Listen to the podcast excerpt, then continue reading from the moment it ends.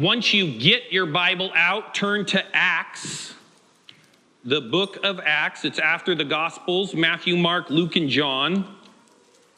And you're going to be going to chapter three. Um, we are, so again, the book of Acts, a little over three quarters of the way through the Bible. After the four names of Matthew, Luke, Matthew, Mark, Luke, and John, want to say Mook, uh, combine those, but it's the book of Acts, and it's really the Acts of the Apostles. And so what, what this is, is Jesus um, comes, God sends his son, Jesus, to the earth, and uh, he begins to walk with us, he begins to teach, he brings, he gathers his disciples, and really begins to teach them, but more in an apprenticeship way of saying, hey, here's where I'm going. Would you join me? Would you walk with me?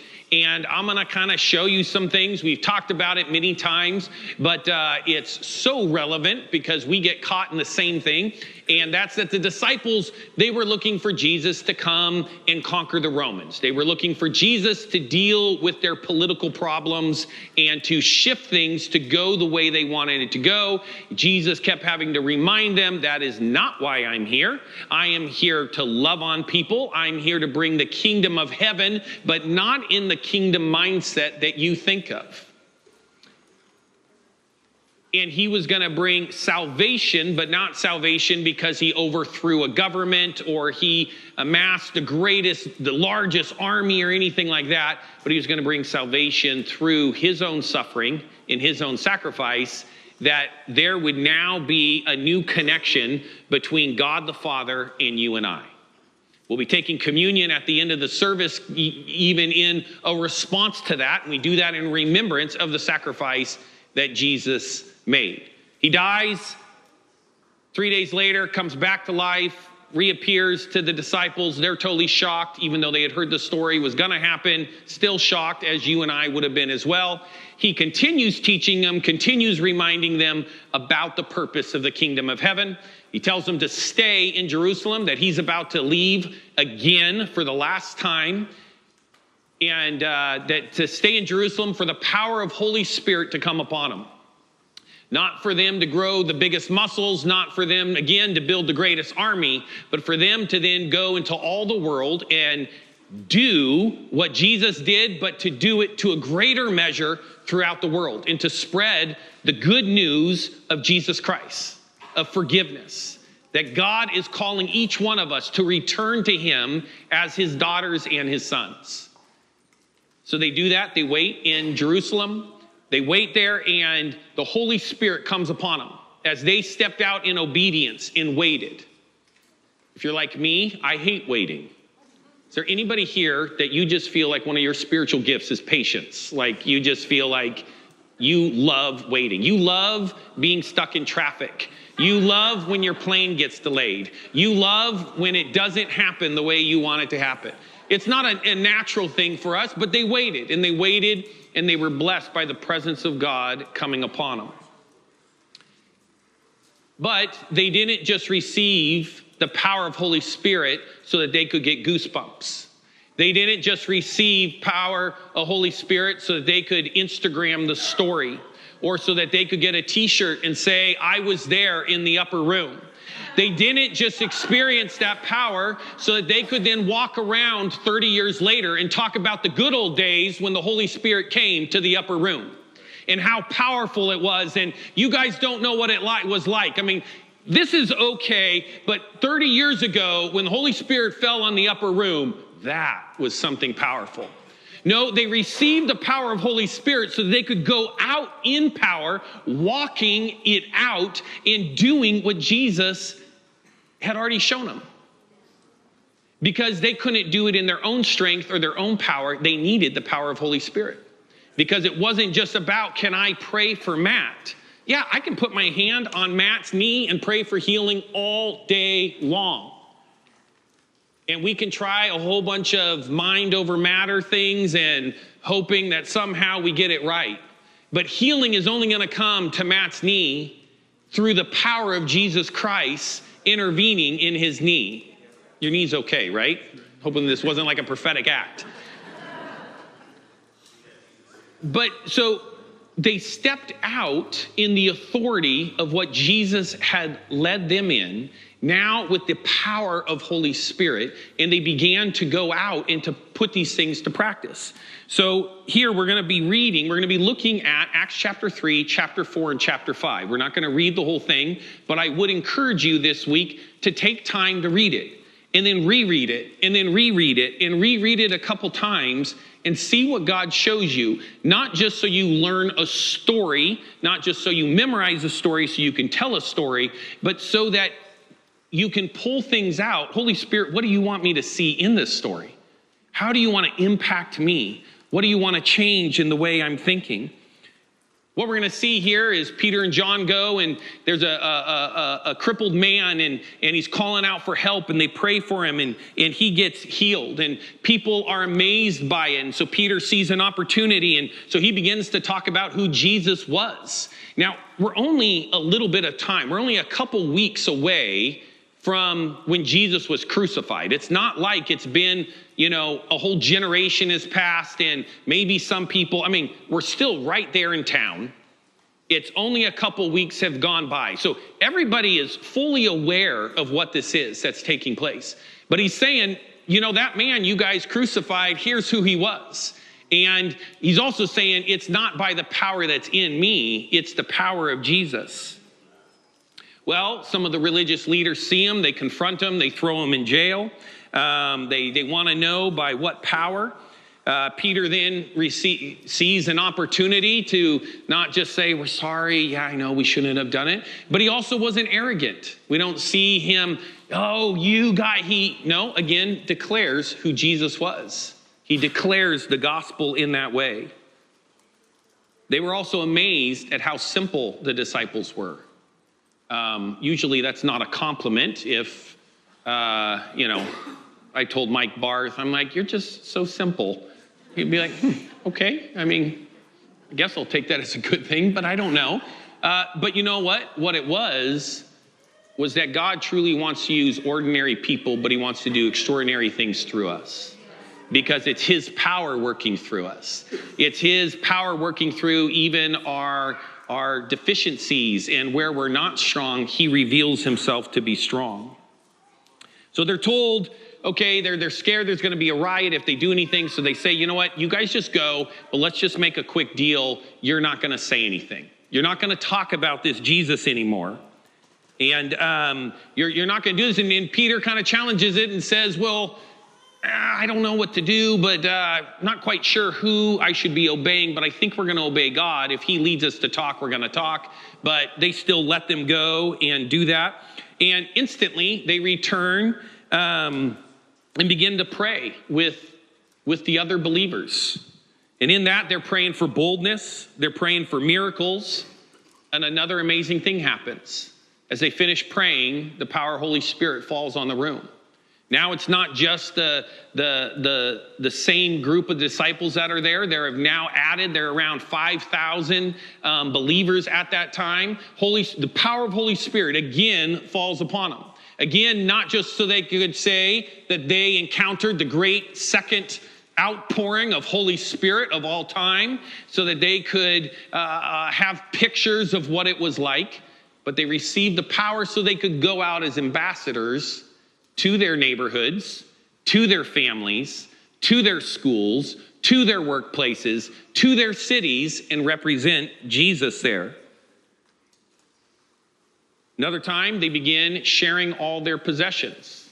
People start selling, selling property. They're, they're, they're led by God, realizing that it's not just what can they accumulate for themselves for their own financial security, but looking at the blessings of what God has given them and seeing it as a resource, that he didn't just give it to them for their own benefit, but he gave it to them to help others.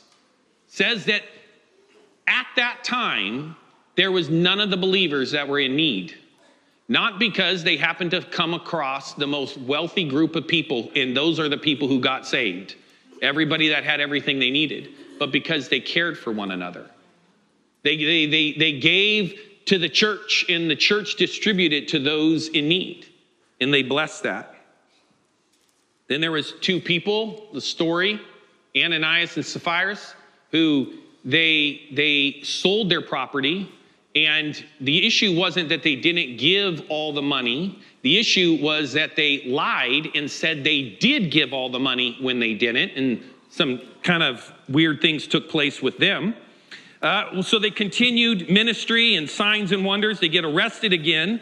They get thrown in jail. God unlocks the, the prison doors. They, they, get, they come back out. They instantly start preaching again. So they get called before the council. The guards go to get them. They're not in the jail, but all the guards are there. The doors are, are locked, and they just happen to not be there. They go find them one more time. They're still preaching. They get called in, and now uh, the leaders are trying to figure out, what do we do? And one guy says, hey, hold up. I, I got I got something. I don't think we should kill them um, because it might start a riot and all these different things. What if we just kind of ignore them? Because most of the time when, when other people have risen up and they've had a plan, they, they just kind of, well, I think this is a very mean way of saying it, but some of you guys, I've heard you use these terms before, they kind of peter out, okay?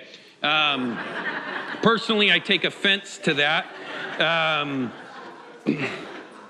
But but they so they decide to, to let them go, but before they do, they're going to flog them. They leave there, and as we close in chapter five, we're going to see that they end praising God that they would be counted worthy to suffer for Jesus. So, Father, I just ask that as we go through these chapters, we go through this portion of Scripture, God, that we wouldn't just be reading a textbook, that we wouldn't just be reading an, a historical account, that we wouldn't be reading a fable, but Lord, that we would see this as your words. We would see these words as living, meaning that they do tell a story, but it's also a story you want to write in us, and it's a story you want to play out even here and now. So God, let the wonder come alive in us. Let the curiosity come alive in us. But Lord, also let us open ourselves up to say, what do you want to change in me? That we would all, every single one of us here, regardless of the reason why we came in the doors today, that we would walk out the doors different than we walked in. And different in the way that we would look and sound and act more like you. In Jesus' name, amen? Amen. All right. So we're looking at this not just because this would be, uh, just because we want to, well, we're a church, we need to read the Bible, so let's just pick uh, a book of the Bible to read. But really kind of looking at what, how did God plant the early church? And I think it's something for us to look at, what does God want to do in us as a church? What is he trying to awaken in us? He wants to come and pour out his Spirit on each one of us. Again, not so that we can just say we were there the day that he poured out his Spirit on us, but so that as we go, we walk in his power, we walk in his authority. Not so we're puffed up, but so that we can humbly bring glory to his name. So we're talking about kingdom versus culture. Kingdom being the kingdom of heaven. Culture being just the way we think. As I said last week, culture, that's not the us versus them. Culture isn't out there. Culture's really big right in here. Culture is counter to the kingdom of heaven. And I have a natural magnetic pull that pulls me away from the way the kingdom of heaven thinks. I will tell you that my natural pull is to keep all my money to myself. My natural pull is to stay comfortable. My natural pull is for things to, is to not, um, uh, uh, can't think of the word, um, inconvenience myself by having to slow down and help others. My natural pull isn't to step out and be uncomfortable and maybe pray for someone or, or because I'm embarrassed of what might happen.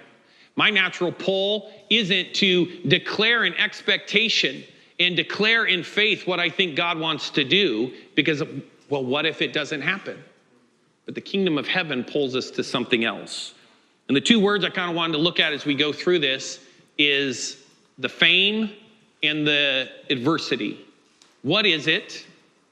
What do we do when fame comes, when people look at us and want to give us glory? And also, what do we do when adversity comes? Chapter three, verse one says, Peter and John went to the temple one afternoon to take part in the three o'clock prayer service. There was three different times of the day that they would go to the temple and pray. And so this is the afternoon time. As they approached the temple, a man lame from birth was being carried in. Each day he was put beside the temple gate, the one called the Beautiful Gate, so he could beg from the people going into the temple. People would a lot of times give money because there was other uh, uh, uh, people of faith walking in. And so it would kind of look good if, if, you know, I gave a little money while you guys were all walking in. I could be kind of proud of myself that, yeah, I'm, I'm helping the needy around me. When he saw Peter and John about to enter, he asked them for some money. Peter and John looked at him intently, and Peter said, "Look at us." The lame man looked at them eagerly, expecting some money. I think Peter was saying, like, "Look at us. Do you think we look like we have anything?" But Peter said, "I don't have any silver or gold for you, but I'll give you what I have. In the name of Jesus Christ, the Nazarene, get up and walk." Man, what faith. You know, I keep saying, man, I, I just, I have prayed for people and I've seen healings and I've also seen a lot of things not take place. But man, I want, I hope us as a church, we continue to pray in faith, not in ignorance, and not in trying to get our own glory or for our own reputation or so we can be a destination, but because we want to see the power of God move. That when someone cries out for something, we can say, "I don't have that, but what I do have, I will give you freely, because freely I received it and freely I want to give it." Peter and John looked at him intently, and Peter said, "Look at us." The lame man looked at him eagerly, expecting some money, but Peter said, "I don't have any silver or gold, but I'll give you what I have. Get up and walk." Then Peter took the lame man by the right hand and helped him up. And as he did, the man's feet and ankles were instantly healed and strengthened. He jumped up, stood on his feet, and began walking. Then, walking, leaping, and praising God, he went into the temple with them. How many people uh, went to Sunday school? Any Sunday schoolers?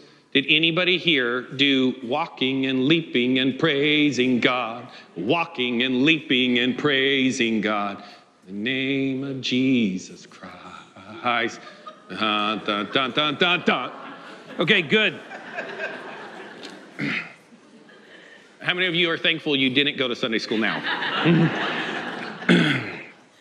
Okay, verse twelve. So now, people have seen this. They're amazed by it because they've all seen this person. It's not like, ah, I wonder if was that guy really, was he really sick? He just spent years and years begging, couldn't walk, always having to be carried. So Peter saw, it's in verse twelve says, Peter saw his opportunity, addressed the crowd. "People of Israel," he said, what is, what is so surprising about this? And why stare at us, though we had made this man walk by our own power and godliness? So right there, fame. When people look at us because God ends up using us, what do we do? Who do we give the credit to? Now, a lot of times we can say, you know, something happens, and so we just do a quick, huh, no, all glory to God. It's all him, praise to him. There's a difference between just doing a quick point upwards versus then declaring, this is not me. This is the power of Jesus Christ. And he goes into then explaining to these people who, who have heard of Jesus. They saw him walking around. They, they heard of what he had done. And he reminds them that this man that was crucified, here's what he did. But his power is still in us. And they go and they continue to explain it. They then end up talking about all the prophets and what they had prophesied, because here they are at the temple. These people of the Jewish faith, they know the stories. They know what the prophets had said. So what is Peter doing? He's bringing it together for them. and saying what you know in your mind, what you've been taught, it has actually taken place. And the power of God is here and now. If you go to the beginning of chapter four, verse one, while Peter and John were speaking to the people, they were confronted by the priests, the captain of the temple guard, and some of the Sadducees. Okay, how many of you like dad jokes? Well, you know what? The only thing that beats a dad joke is a Christian dad joke. And I'm going to give you a real gold mine right here. But I'm going to totally ruin it. But no, I was always told that the reason the Sadducees were so angry is because they're sad, you see. Huh? Amazing. Okay, back to the Bible. Verse two, these leaders were very disturbed by Peter and John for teaching the people that, th- that through Jesus there is a resurrection of the dead. They arrested them, and since it was already evening, put them in jail until morning. But many of the people who heard their message believed it. So the number of men who believed now totaled around five thousand. Because of the way they counted back then, that was actually five thousand men. It didn't include women and children. So the number was much higher. Then the next day they get called in. If we go to verse eight, then Peter, filled with the Holy Spirit. What was he filled with? Holy Spirit. So we got to ask ourselves, what are we filled with? When we begin to share, what are we filled with? Now, sometimes we can think, well, I don't want to share because I'm not filled. I don't think that is the moral of the story, that we get out of things because we forgot to go to church the Sunday before. I believe it's more of an attitude. And it's more in that moment, what are you tapping into? Are you tapping into yourself? Are you tapping into your own knowledge? Are you tapping into your own experiences? Or are you tapping into who God says you are? Are you tapping into his power in that even though you might feel insecure, you might feel drained, you might not even feel very hopeful, your faith might be down a little bit, that even though that, he can still work through you. That's being filled with the Holy Spirit.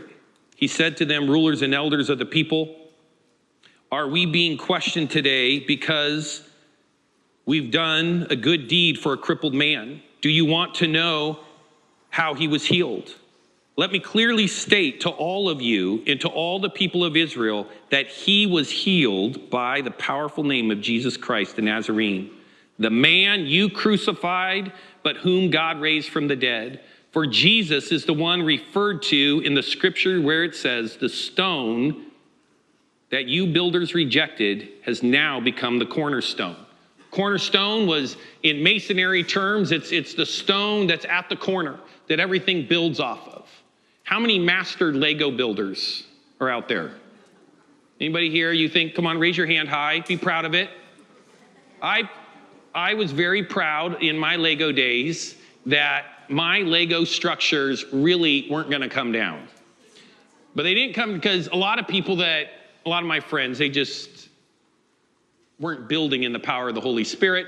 So they would build one wall at a time. So all you had to do was flick it and, you know, the wall, whole wall would come down. But when you, you have something, you start from a corner and you build out and then they get interconnected, there's strength in that. This analogy that Jesus Christ is the cornerstone that the church and everything is built off of. He's the anchor point. He's the beginning of that. There is salvation in no one else. God has given no other name under heaven by which we must be saved. So here he is taking this opportunity to re-declare who God is, to give God glory, to say who God is. Here in verse thirteen, the members of the council were amazed when they saw the boldness of Peter and John, for they could see that they were ordinary men with no special training in the scriptures. They also recognized them as men who had been with Jesus. So they could see that there was a simplicity, but it almost caused them, they, they had to wonder, how is it though that they're doing these things? Why is that important? Because I'm not going to ask you to raise your hand at this because I know the answer. But how many of us think that we're simple? Or, well, I haven't been trained in that. I, I don't, I haven't memorized enough, or I haven't been taught enough. It's not about that. Those things can be good. They can be good tools. But at the end of the day, what matters is, are you surrendered to Jesus? You know, if you're going through something difficult, so I do chaplaincy work, but I know that if you had a loved one die or something tragic happened to you, you wouldn't, when a person came to the door, ask them for their credentials of whether or not they've been trained in how to have compassion. What you're looking for is someone to sit next to you and to listen, just to be present. At that time, you really don't care whether or not they have a P H D in compassion, or whether they have uh, done an internship in kindness and listening skills. In that moment, you just want someone so that you're not alone, someone who would just sit and be there. In the same way, Jesus is just looking for someone to say, here I am, send me. He just wants us to be willing and to be able. And then our part is in obedience is to step out and then trust that as we step out, by the power of Holy Spirit, he will lead and guide us. Man, I believe that this week, every single one of us are going to be given. I know that every single one of us this week are going to be given opportunities to testify to God's goodness. But are we going to be looking for him? Are we going to take, maybe clear out some of the clutter in our life to where we can even be aware of them, where we silence some of the static and some of the distractions? When we see them, are we going to, almost like Moses did when the when God was speaking to him saying, I want you to go rescue my people, are we going to sit there and argue with God why we're not qualified? Or are we going to come to a place and say, Lord, man, I really, you got me nervous. That seems scary, but here I am, send me. God, I'm going to trust that you'll give me the words to say. I know that many of you, as we sometimes have people raise their hands to, to receive prayer and then say, hey, if you're around someone, pray for them. I've heard stories of where you didn't even know what you were going to pray, but as you just open your mouth, all of a sudden God begins to give you something. Anybody here ever experienced that? But it's nervous because I want God to give it to me first so that then I can pray for Edgar in confidence and boldness. But that's not what God wants me to do. He wants me to step out in faith and trust him and just begin to start with, Lord, I... pray for Edgar. But you know what? As we do that, his heart starts to come to us and we start to step out in it. So we don't need to wait for the whole package. He just wants us to step out in faith.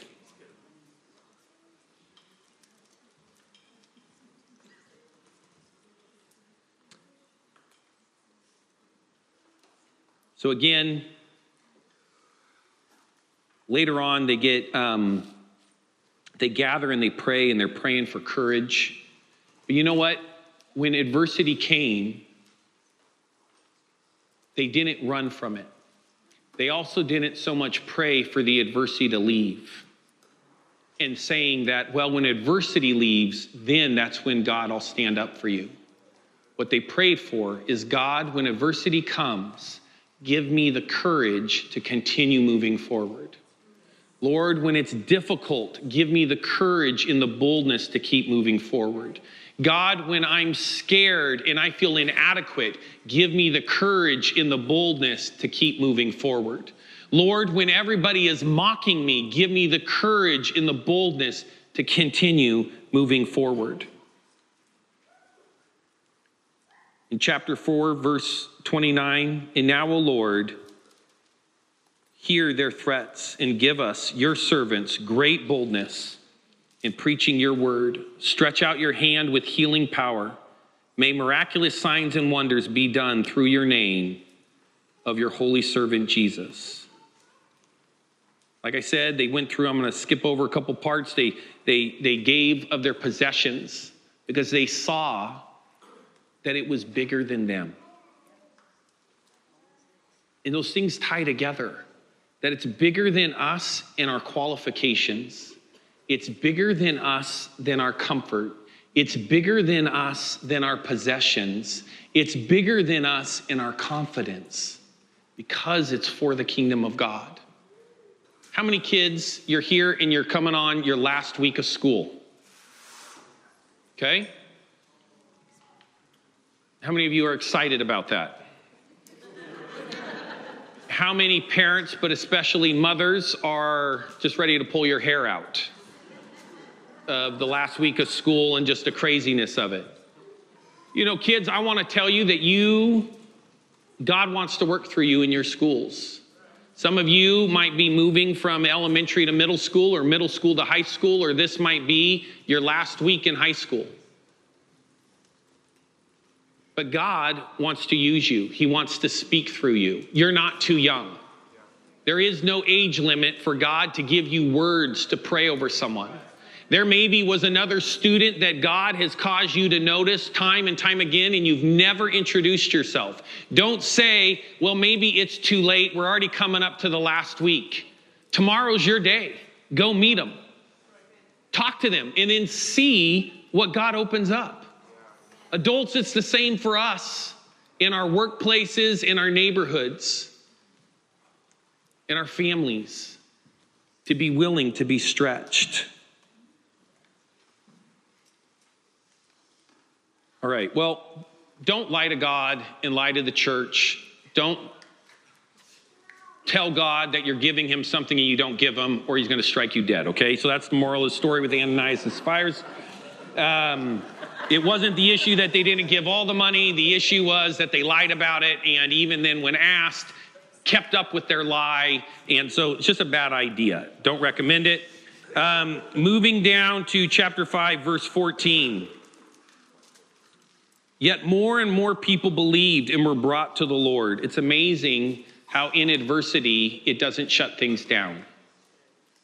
But God gets glorified. Crowds of both men and women, as a result of the apostles' work, sick people were brought into the streets on beds and mats. It says, so that Peter's shadow might fall across some of them. As they went by, crowds came from the villages around Jerusalem, bringing their sick and those possessed by evil spirits. And they were all healed. Again, they get arrested. God lets them out of jail. They start preaching again. They get arrested. They go before the council. They get flogged. They're released.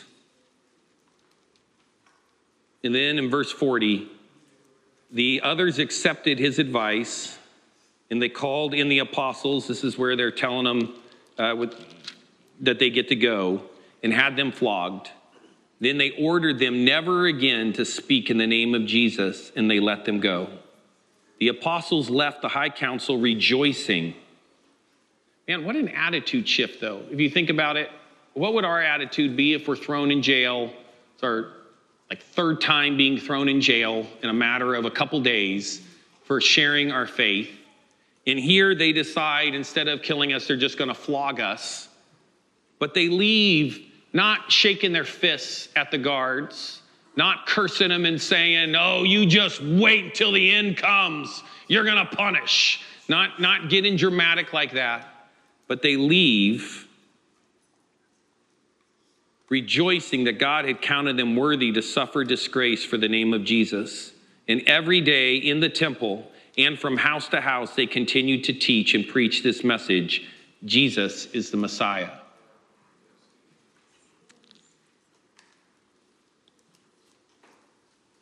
Ushers, will you come put the elements on the tables? I don't want them to trip over this. We can take this. Here's how this relates to you and I. One, I believe we need to get back to reading Scripture. And I believe that Scripture needs to not just be something that we read periodically as part of our devotions, or something that we, we try to open our Bible and read a couple lines so that we feel good about ourselves and say a quick prayer so we feel like we're doing the Christian thing. but that we begin to read Scripture and believe that there's actually power in it. That we don't come to church to hear an entertaining message. We don't come to church just to, to see people or, or to feel emotions. But we come to be in the presence of God. We come to pray for one another, to encourage one another. We come to take communion together as a community. We come to open up Scripture and let Scripture talk to us. Man, the power is in the Word of God. There's authority in the Word of God. But that we also open ourselves up and say, Lord, what are you saying to me? I'm sorry to the streaming people. I get yelled at every week because there's a camera that's supposed to follow me. And I guess I was never good at football. I never had good moves, but somehow I can always juke out the camera and I go like this and then it goes that way and I'm moving here. And so they always tell me I need to stay still.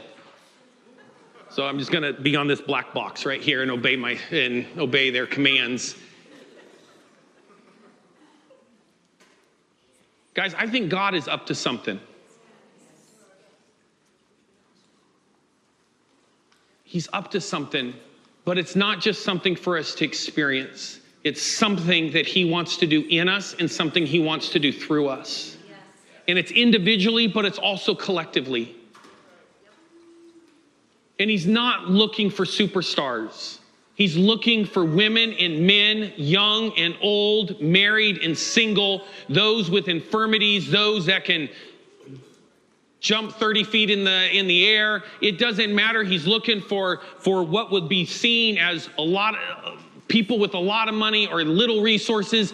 That's not the thing. He wants people that say, here I am, send me. Lord, I recognize what you did on that cross.